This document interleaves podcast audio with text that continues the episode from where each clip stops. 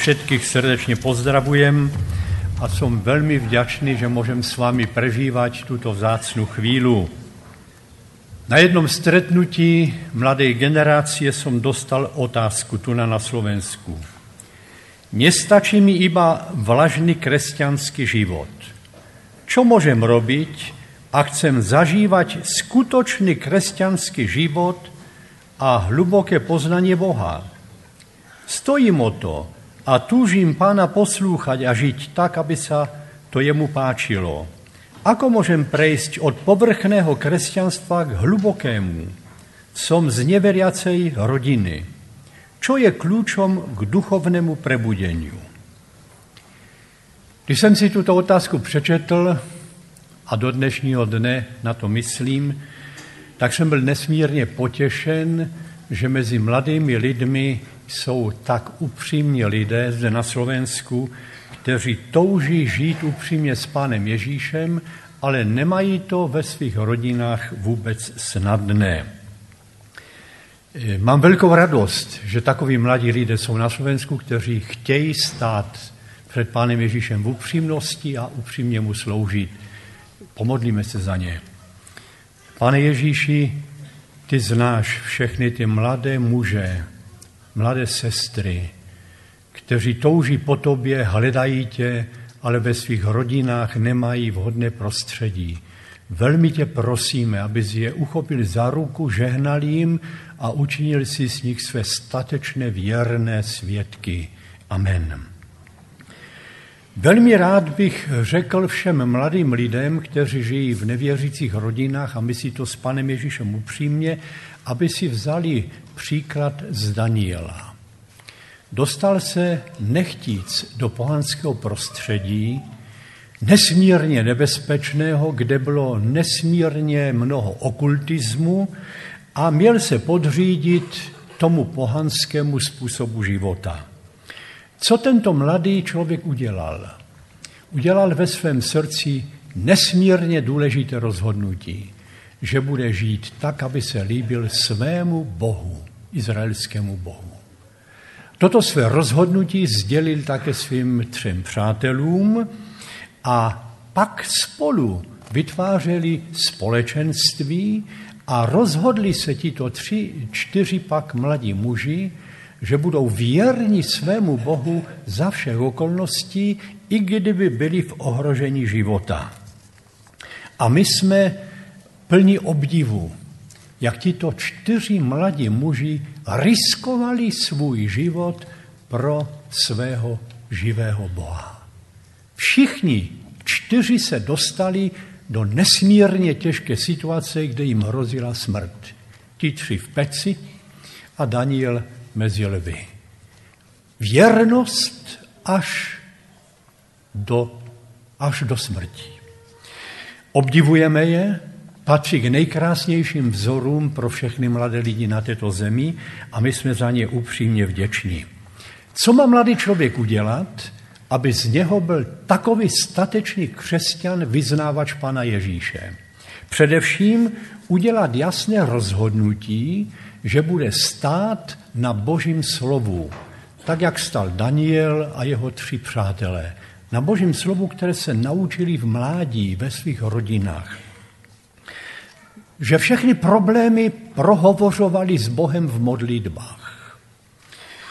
Modlili se, vytvářeli mezi sebou důvěrné společenství.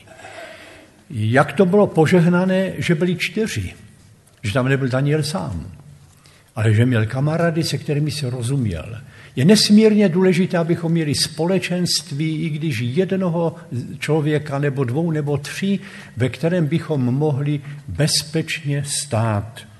A pak vyznávat svou víru i před těmi pohany. Daniel to řekl i svému nadřízenému a on to nakonec přijal, respektoval a pán Bůh zázrakem všechno úžasně požehnal jak je dobré budovat na Božím slovu, jak je dobře důvěřovat Panu celým srdcem a jak je dobře nést i riziko pro svého pána. Všichni ti tři mladí muži riskovali svůj život a přece jsou nejkrásnějšími vzory v dějinách. Jedna mladá sestra eh, procházela městem, proti ní šla křesťanka, stará, velice smutná, a ta mladá jí klade otázku, proč jste taková smutná? A ona říká, no, všechno krásné už mám za sebou, teď už mě čeká jenom smrt. A ona jí říká, cože? Teď nás křesťany přece čeká Boží království. Ne, my se máme na co těšit. A ta stará křesťanka, který celý život chodila do kostela, odpovídá, a kdo ví, jestli to je pravda. Představte si, na konci života tolikrát slyšela Boží slovo a ona je plná nejistoty, jestli je Boží slovo pravda. A bratři a sestry nebyla sama. Takových lidí je mnoho, kteří kladou otázku, můžeme Božímu slovu věřit? Je stoprocentně Božím slovem? Mohu mít jistotu, že to, co mě učí Boží slovo, je pravda? Mohu mít jistotu? Rád bych citoval. Pan Ježíš v 17. kapitole Jana říká, posvěd je pravdou, tvoje slovo je pravda. Pilátovi při soudu řekl, já jsem se proto narodil a proto jsem přišel na svět, abych vydal svědectví pravdě. Každý, kdo je z pravdy, slyší můj hlas. To je úžasné slovo. Apoštol Pavel napsal Timoteovi, veškeré písmo pochází z Božího ducha a je dobré k učení, k usvědčování, k nápravě, k výchově ve spravedlnosti. Písmo svaté je knihou pravdy. Pan Ježíš nám to potvrzuje, apoštolové nám to potvrzují, i dějiny nám to potvrzují. Když byl pán Ježíš zkoušen, jak jsme slyšeli, satanem, tak co odpovídal? Po každé odpověděl, je psáno. Nejenom chlebem živ bude člověk. Je psáno, nebudeš pokoušet hospodina. Je psáno, hospodinu Bohu svému se budeš klanět. A citoval Boží slovo, které je psané, ale zároveň ho má ve své duši, ve své paměti. Jak je to důležité, bratři a sestry, mít Boží slovo nejen v Biblii, ale mít ho v duši, v paměti. Učíte se Boží slovo na spaměť? Mě v posledních letech pán Bůh stále víc klade na srdce, abych se učil stále nové texty biblické na spaměť. A musím vám říci, že když se v noci probudím, tak si je opakuji a mám z toho úžasné požehnání. Chtěl bych vás povzbudit, učte se, zvlášť všechna důležitá boží zaslíbení, která nám pán Bůh v písmu svatém dává. Proč potřebujeme mít v sobě boží slovo? Nejen v Biblii, ale ve své duši, Protože Satan nejvíc útočí na Boží slovo v celých dějinách. Jak začal jeho útok na lidstvo? No útokem na Boží slovo. Satan řekl tehdy Evě tři věty.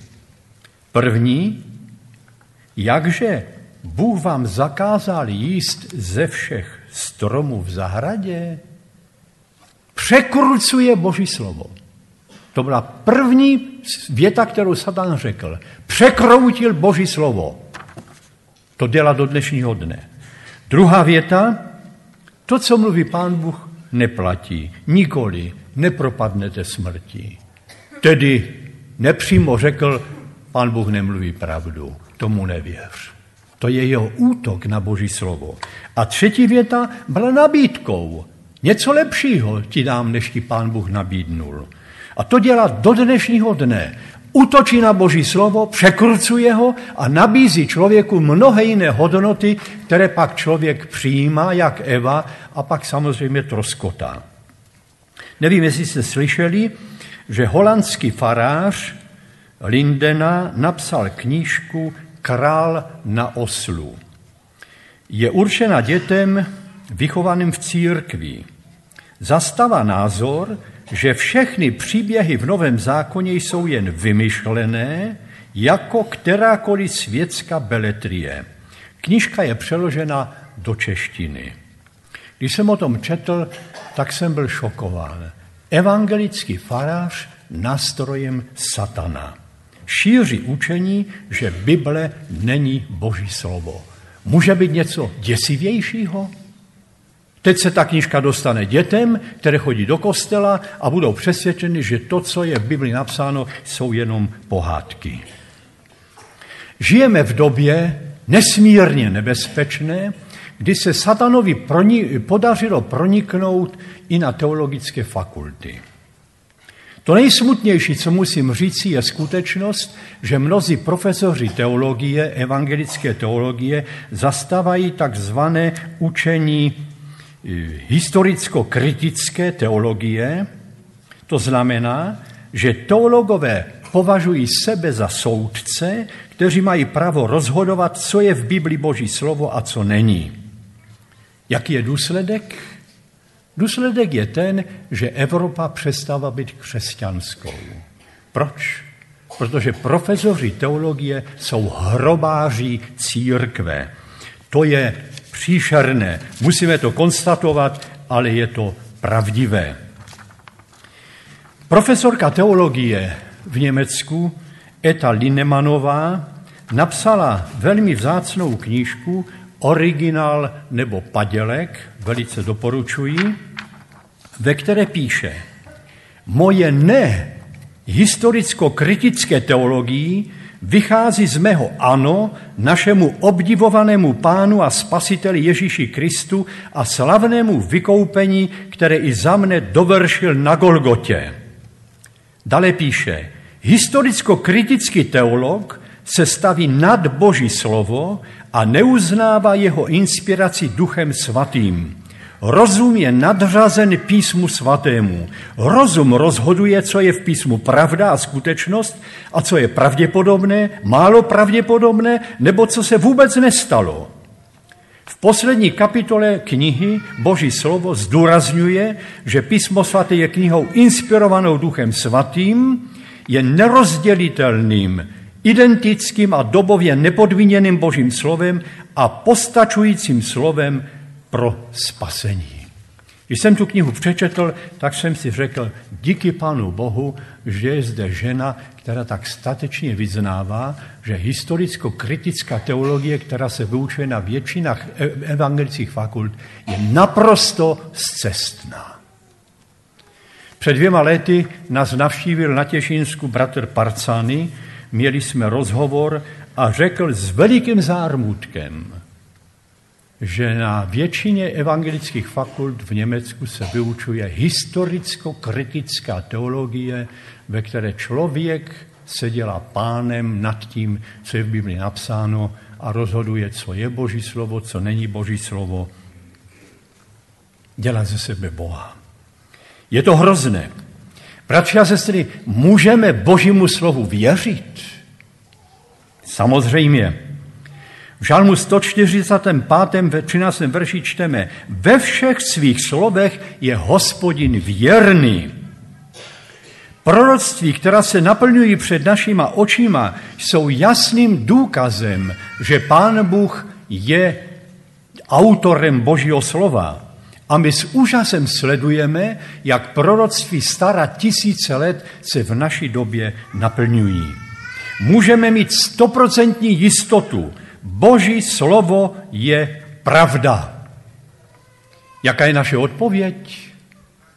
No má být taková, že ho přijímáme s důvěrou, učíme se ho, budujeme na něm svůj život a chceme, aby toho božího slova bylo co nejvíc v našich myšlenkách, v našem duchovním životě i v našem normálním životě. Chceme být vedení Božím slovem. Tedy velmi prosím, všechny útoky na Boží slovo odmítejme tak, jak pán Ježíš. Je psáno a to platí a bude platit na věky věků. Mohu mít jistotu, že mě má pán Bůh rád, když jsem ho v životě mnohokrát zklamal? Jsou mnozí křesťané, kteří při pohledu na svůj život říkají, já jsem Pána Boha tolikrát zklamal, že už si myslím, že mě Pán Bůh už asi nemá rád. Kdo z nás ještě Pana Boha nesklamal? Asi není tu takový člověk. Všichni jsme ho zklamali mnohokrát, ale on nám dává v Bibli zvláštní ujištění. První Jana 4.10. V tom je láska. Ne, že my jsme si zamilovali Boha, ale že On si zamiloval nás a poslal svého syna jako oběť smíření za naše hříchy. Pavel v epištole Římanům 5.8 napsal, Bůh však prokazuje svou lásku k nám tím, že Kristus za nás zemřel. Římanům 8.37 v tom ve všem slavně vítězíme moci toho, který si nás zamiloval. Galackým 2.20. Život, který není žijí, žijí ve víře v Syna Božího, který si mne zamiloval. Efeským 2.4. Ale Bůh bohatý v milosrdenství z veliké lásky již si nás zamiloval. Tesalonic, 2. Tesalonicenským 2.16. Sám pak náš Pán Ježíš Kristus a Bůh náš Otec, který si nás zamiloval. Bratři a sestry, je to zvláštní. Těchto textech máme pětkrát napsáno, že si nás Pán Bůh zamiloval. Co to znamená? No, že má, nás má opravdu, opravdu rád. On si nás nezamiloval jako dokonalé. On si nás zamiloval jako hříšníky. A jako hříšníky, kteří ho mnohokrát v životě zklamali, nás stále miluje úžasnou láskou. Já jsem za to nesmírně věčný, že je to v Biblii tolikrát napsáno. Když se dívám na svůj život, tak vidím, že jsem jenom trošku prachu, který Pán Bůh vzal do rukou a něco z toho prachu udělal. Jak je to možné, že tu trošku prachu si Pán Bůh tak zamiloval? I tebe. Jsme mu za to nesmírně vděční. Slyšeli jsme už o tom, že Petr v životě mnohokrát Pána Ježíše zklamal. Když šel na lodi, když přemlouval Pana Ježíše, aby nešel do Jeruzaléma trpět, když se v, Getsenam, v Getsemane měl modlit, pán Ježíš je prosil, aby se modlili, pak přišel k Šimonovi a říká mu, Šimone, ty spíš, ty se nemodlil, nemodlíš se se mnou. A pak hanebně třikrát Pána Ježíše zapřel, že se zapřísahal, že ho nezná. Tolikrát Pána Ježíše zklamal. Přestal ho mít Pán Ježíš rád? Ne. Pak mu položil třikrát otázku, miluješ mne? A vždycky mu řekl, já ti důvěřuji a svěřuji ti své ovečky a své beránky.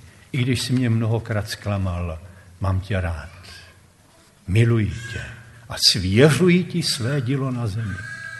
A stejně jedna pán Ježíš, bratři a sestry, i s námi. My jsme ho mnohokrát v životě zklamali a pán Ježíš nám říká, já jsem si tě zamiloval, já si odpouštím. Kladu ti otázku, máš mě rád?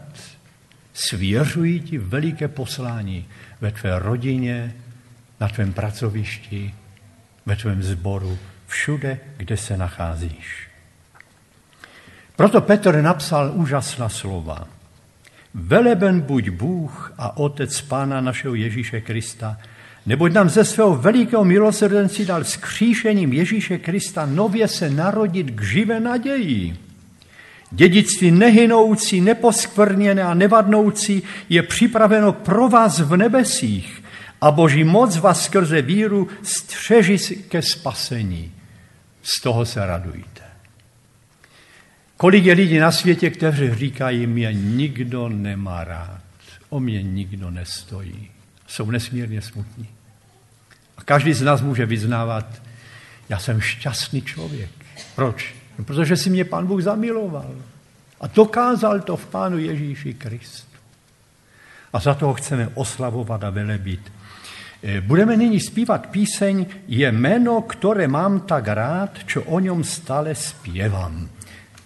Nevím, jestli tu píseň znáte, ale my na Těšínsku velice rádi zpíváme a myslím si, že nebude na škodu, když si ji zaspíváme i teď v této chvíli. Je jméno, které mám tak rád. Prosím. Měla by být promítnutá, ale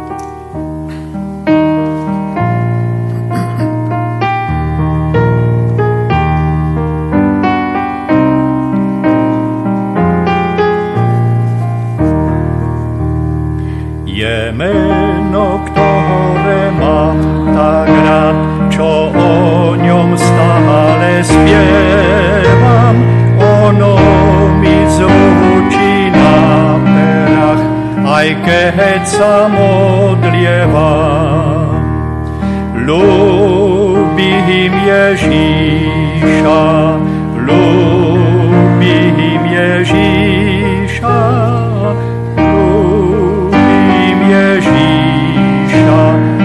za mňa život dal. To meno láskou znie stále a rozpráva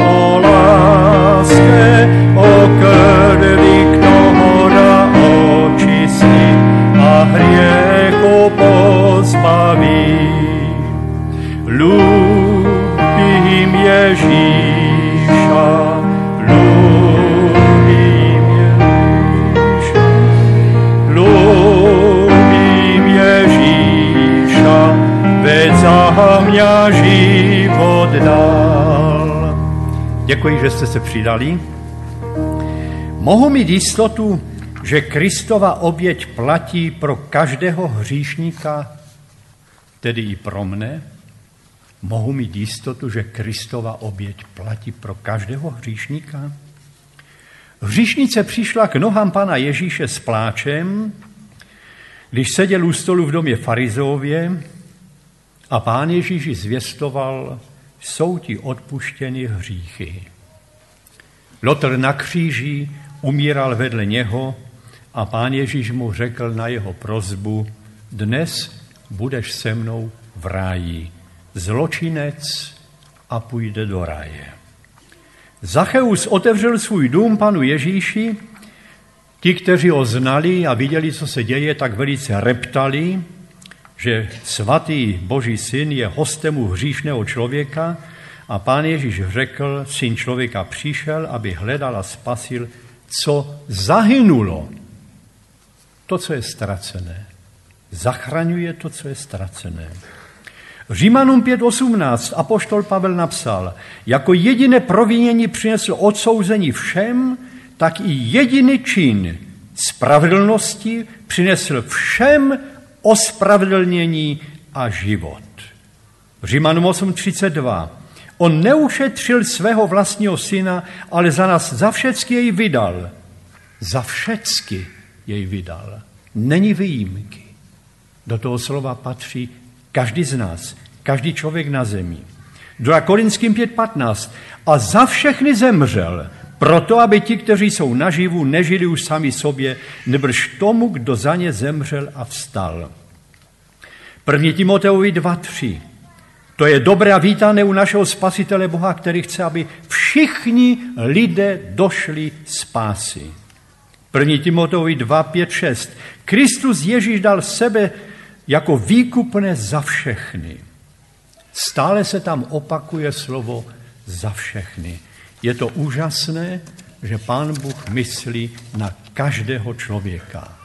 Platí to i pro mě, platí to i pro tebe. I kdybys byl nevím jakým hříšníkem, tak to pro tebe platí.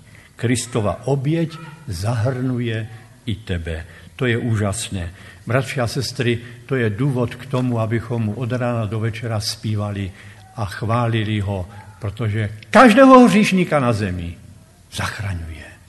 Když mu hříšník odpovídá, ano pane, tvoji milost přijímám.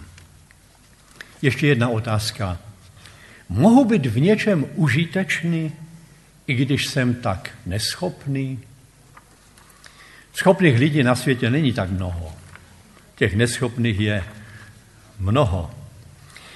A Petr byl jenom obyčejný rybář. A z toho obyčejného rybáře bez vzdělání, bez zvláštního vzdělání, si pán Ježíš učinil nejen učedníka, ale apoštola, kterému svěřil mimořádně významné poslání na tomto světě. Jak je to možné? Apoštol Pavel měl vysoké vzdělání, ale byl člověkem naplněným k Ježíši Kristu obrovskou nenávistí. A všechno, co bylo spojeno s Ježíšem, nenáviděl a chtěl zlikvidovat. Měl v plánu zlikvidovat všechny, kteří byli vyznavači Ježíše Krista. A sám o tom píše, byl jsem rouhač, pronásledovatel a násilník. A přece jsem došel slitování. A píše, pán Bůh zjevil svou milost nad proto, aby to bylo příkladem pro všechny na této zemi, aby všichni nepřátelé Kristovi mohli dosáhnout věčného života. Bratři a sestry, může si Pán Ježíš použít i neschopného člověka ke své službě? Prožívali jste takové chvíle, kdy jste cítili, že nejste schopni? Já jsem takové chvíle prožíval. A byl jsem tak přitlačen tím a říkal jsem si, pane, tolik lidí je daleko schopnějších než já, proč si je nepoužíváš? Použij si je. A pan Ježíš mi odpověděl dvěma texty písma svatého. Obratil mu moji pozornost na osla, na oslíka, kterého pánu Ježíši přivedli jeho učedníci, posadili ho na něj a pak ten oslík pána Ježíše vezl do Jeruzaléma. A pán Ježíš mi tak v myšlenkách řekl, podívej se, já jsem si použil i osla. Neschopného osla, o kterém se lidé vyjádřují velice negativně. A proč jsem si ho použil? No, protože mě nesl. Nesl mě tak, aby mě lidé viděli. Můžeš být neschopný, ale máš jeden úkol – nest mě tak, aby mě lidé viděli. A jestli to budeš činit, pak si tě použijí. Bratři a sestry, to mě velice povzbudilo. Pane, díky, že si používáš i osly ke své službě, za to buď veleben. A druhé slovo, které se mě velice dotklo, když pán Ježíš plivl na zem, udělal z prachu a z té sliny udělal bláto, tím blátem potřel oči slepému člověku a řekl mu, jdi se umýt. Ten člověk se umyl, přišel a viděl. Tak mi pan Ježíš řekl, podívej se, já si dovedu použít ke své službě i obyčejné bláto. Bláto, které nemá žádnou cenu. Ale když je to bláto v mé ruce, a já si ho použiju, tak to blato může být velikým požehnáním pro jiné. A chceš být takovým blátem v mé ruce? O té chvíle se vždycky modlím, pane, vezmi mě do svých rukou, jsem jenom trošku bláta, ale chci být užitečný tobě, abys mohl být ty oslaven, aby tě lidé viděli a milovali. Pan Ježíš Kristus každého z nás, i vás, kteří se cítíte neschopní, nemáte žádné zvláštní schopnosti, si může použít jako požehnaný nástroj ve svých rukou. Důvěřujme mu, spolehejme na něj a dejme se do jeho služby. Pane Ježíši, použij si mě. Já nevím jak, ale ty víš.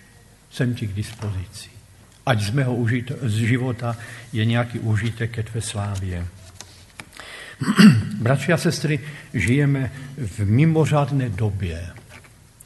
V době, kdy se šíří v našich národech lhostejnost a kdy přibývá lidi, kteří odmítají víru v Pana Ježíše a kdy křesťané v Evropě cítí, že musíme něco dělat, abychom těm našim národům posloužili k víře v jediného spasitele. Máme před sebou tři zvláštní jubilea. V příštím roce 2013 bude 400 let od vydání kralické Bible, která sloužila déle než 300 let českému národu, slovenskému národu a byla knihou, ze které naši předkové čerpali světlo a sílu. 400 let od toho vydání v roku 1613. Jak jsme vděční za písmo svaté. Za dva roky, v roce 2015, bude 600 let od chvíle, kdy Jan Hus v Kostnici pro víru v písmo svaté položil svůj život. A za další roky, v roce 2017, bude 500 let od chvíle, kdy Martin Luther položil svůj život na písmo svaté a pán Bůh skrze něho začal reformaci církve. Tři veliká jubilea, která budeme prožívat. Pro věřící lidi v celé Evropě jsou ta tři jubilea zvláštní boží výzvou. Pán Bůh nás vyzývá, pohleďte zpět a začněte zápas, duchovní zápas o své národy, aby se ty národy vrátily k Bibli. Bratři a sestry, je to úžasná boží výzva pro nás. A ještě máme před sebou zvláštní vizi. Vyklifová misie žije z vizí, aby do roku 2025 se začal překlad do všech jazyků na zemi. Ještě 350 milionů lidí nemá ani jeden verš z Bible ve svém jazyce. Je to víc než 2000 jazyků. Děje se na světě zázrak. Každý patý den se začíná práce na novém překladu. To znamená 73 jazyků v každém roce. Ale těch jazyků je ještě víc než 2000, do kterých se musí Bible přeložit. Ty jazyky nemají ani abecedu. A Vyklefová misie prosí všechny věřící křesťany, aby se začali modlit, aby pán Bůh vyslal mladé, schopné lidi mezi národy, které žijí bez Krista, aby jim přinesli evangelium. Napsal jsem brožurku, tři jubilea a jedna vize. Je k dispozici tam nahoře, všichni si můžete vzít zdarma a můžete si vzít i víc kousků, aby byla pro vás a pro věřící lidi inspirací, abychom to období, které máme před sebou, prožili v modlitbách, v zápase o naše národy a v zápase, aby Pán Bůh požehnal prací misionářů, aby se evangelium dostalo všem, neboť na to evangelium lidé čekají. Chceme i v této chvíli se modlit o boží požehnání. Skloníme se k modlitbě. Pane Ježíši, děkujeme ti za tvé slovo. Můžeme mu věřit, je slovem pravdy. Daruj všem lidem v našich zemích, v našich zemích, aby tvému slovu věřili a na něm budovali svůj život. Daruj i nám, pane, abychom byli horliví, Boží slovo se učili, měli ho v sobě, ve své duši, ve své paměti. Tím slovem se bránili, ale také ho zvěstovali dál. A prosíme, aby se smiloval nad národy Evropy a probudil je k novému životu. Použij si k, k duchovnímu zápasu a k probuzení i nás. Dej nám novou horlivost, abychom ti radostně a obětavě sloužili. Požehnej si nás a buď s námi na každém kroku našeho života. Amen. Na závěr bych chtěl ještě, abychom zaspívali píseň, nevím, jestli je napsána nebo není. E, e, e,